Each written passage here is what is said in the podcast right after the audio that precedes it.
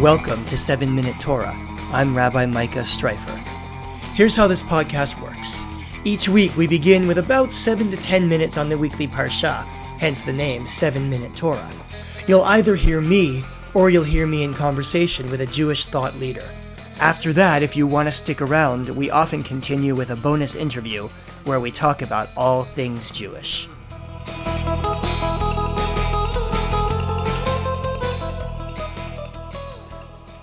Welcome, everyone. Thanks for listening.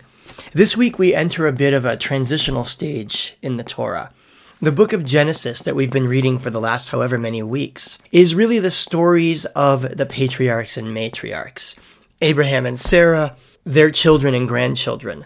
These are the stories of the origins of the Jews as a family. The book of Exodus, which we'll reach in a couple of weeks, is the story of our origin as a slave people coming out of Egypt. So the Torah now needs to answer the question, how did the Israelites, the descendants of Abraham and Sarah, get to Egypt in the first place? And the answer is Joseph. So this week's parsha is called Vayeshev. Vayeshev means he dwelt. And the parsha begins by telling us that Vayeshev Yaakov, that Jacob settled and dwelt in the land of Canaan. It then moves very quickly to talk about his son Joseph. Now, I happen to love this section of the Torah because I love Andrew Lloyd Webber's Joseph and the Amazing Technicolor Dreamcoat. I will refrain from singing the entire Broadway show for you from start to finish, but that doesn't mean I wouldn't like to. So who is Joseph? Joseph is the son or one of the sons of Jacob, who we've spent the last two, three weeks talking about. He's not the oldest son, he's not the youngest son, but he is the oldest son of Jacob's favorite wife, Rachel. And for that reason, he's Jacob's favorite son. The Torah tells us that yisrael ahav et yosef mikol banav, Israel, which is Jacob, loved Joseph best of all of his sons. And that was why he made Joseph an amazing technicolor dreamcoat, or, as the Torah calls it, a ketonet pasim, a coat of many colors, or an ornamented tunic of some kind. We don't know exactly what this phrase means in Hebrew, but we know that it refers to a special piece of clothing that was meant to set Joseph apart from his brothers as the special one. You can imagine Joseph's brothers don't like this very much. They're jealous, they're angry, they don't like being treated as second-class citizens within their own family. And so the Parsha really begins by telling the story of how Joseph's brothers come to sell him into slavery in Egypt. Now, we could spend far more than seven minutes talking about that story alone. There's a whole tussle for power between Reuben and Judah over which brother saved Joseph. There's a magnificent story of Joseph running into a random stranger who sends him after his brothers, and I'll encourage you to listen to last year's podcast to hear about that. But the end result of all this is that Joseph is sold into slavery in Egypt, where he finds himself in the house of a high official named Potiphar. Once he gets there, Potiphar's wife tries to seduce him. Joseph refuses all of her advances until she ultimately accuses him of rape, or of attempted rape, and he gets thrown in jail again. When this parsha ends, Joseph has been thrown into jail for the second time, now this time in Egypt. He's met several of Pharaoh's courtiers and interpreted their dreams, but he has seemingly been forgotten, rotting away in prison. So Joseph is a funny mix. He's a privileged, pampered favorite son. He starts and ends his life in positions of privilege, beginning in the home of Jacob, where he receives his special coat, and ending as the grand vizier of all Egypt with incredible power over his brothers and over the entire kingdom. But in the middle, Joseph doesn't have it easy. He gets thrown in the pit, he gets sold into slavery, he gets accused of a crime and wrongly imprisoned. He has it really rough. You would think that Joseph would just decide that he's done for, but he doesn't. One of the really amazing things about the Joseph story is the resilience that he shows throughout. Every time things go more and more wrong, Joseph seems to continue to believe that he can be okay, that things will be okay. And so it's worth asking as we read, what is it about Joseph that makes him able to show this incredible resilience?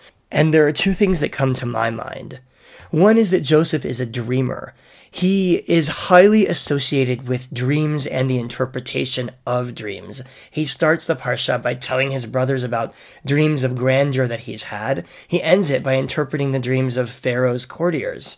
And in next week's Parsha, he'll interpret the dreams of Pharaoh himself. We don't have time here to go into the content of all of those dreams, but I think part of the message here is that Joseph is a visionary. Joseph is able to see not only the world as it is, but the world as it should be, or the world as it could be. And because he has the capacity for such vision, he also believes in his own capacity to make the world different than it is. So when he's in prison, he believes that he can get out.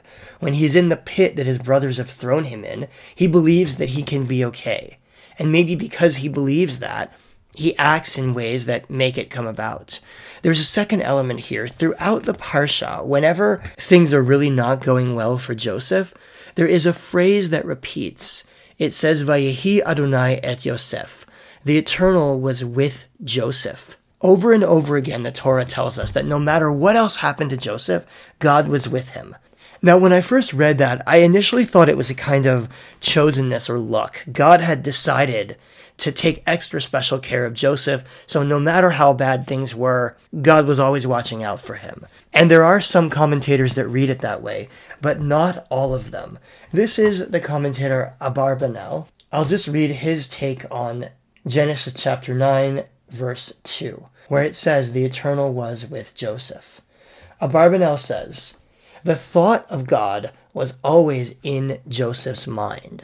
In other words, where we might have thought that this meant that God was thinking about Joseph, Abarbanel says it actually means that Joseph was thinking about God. And the Midrash says something really similar. It says, in what way was the Eternal with Joseph? The name of the Holy One never left Joseph's lips. When Joseph entered to serve Potiphar, he would whisper to himself, Master of the universe, you are the one in whom I trust. So these two sources both agree that God being with Joseph was not an act of God, but rather an act of Joseph, that no matter where he went and no matter how bad things got, he kept God in his mind, he kept his own mission in his mind, he kept reminding himself of who he was and what he believed in. And that, I believe, is the recipe for Joseph's resilience. It might have been tempting or easy to pity himself, to feel sorry for himself, but instead, every time something went wrong, Joseph would ask himself, what do I believe in? What is my mission in this world? What's my vision for a better world? And what can I do right here and now to help actualize that vision? That's the kind of thinking that led him out of prison and into Pharaoh's palace and ultimately into a position where he could save Egypt and save his brothers and save his own people. But that's a story for next week. For now, we leave Joseph in prison and seemingly forgotten, but he leaves us with a message that if we walk through the world with a sense of who we really are and what we really believe in, that vision, that mission, can help us to be the best versions of ourselves and to help make the world the best version of itself. Thanks for listening, and see you next week. Hey there, Rabbi Micah Streifer here. I want to invite you to continue the conversation in our new Facebook group. Just go to Facebook and search seven minute Torah, Listen and Discuss. Then you can join the group and join the conversation. See you there. Thanks for listening to seven minute Torah. If you enjoyed this program, please leave a review or a comment, and please pass it on to a friend. You can also subscribe on iTunes, Spotify, Google Play, or wherever you listen to podcasts. Have a great week.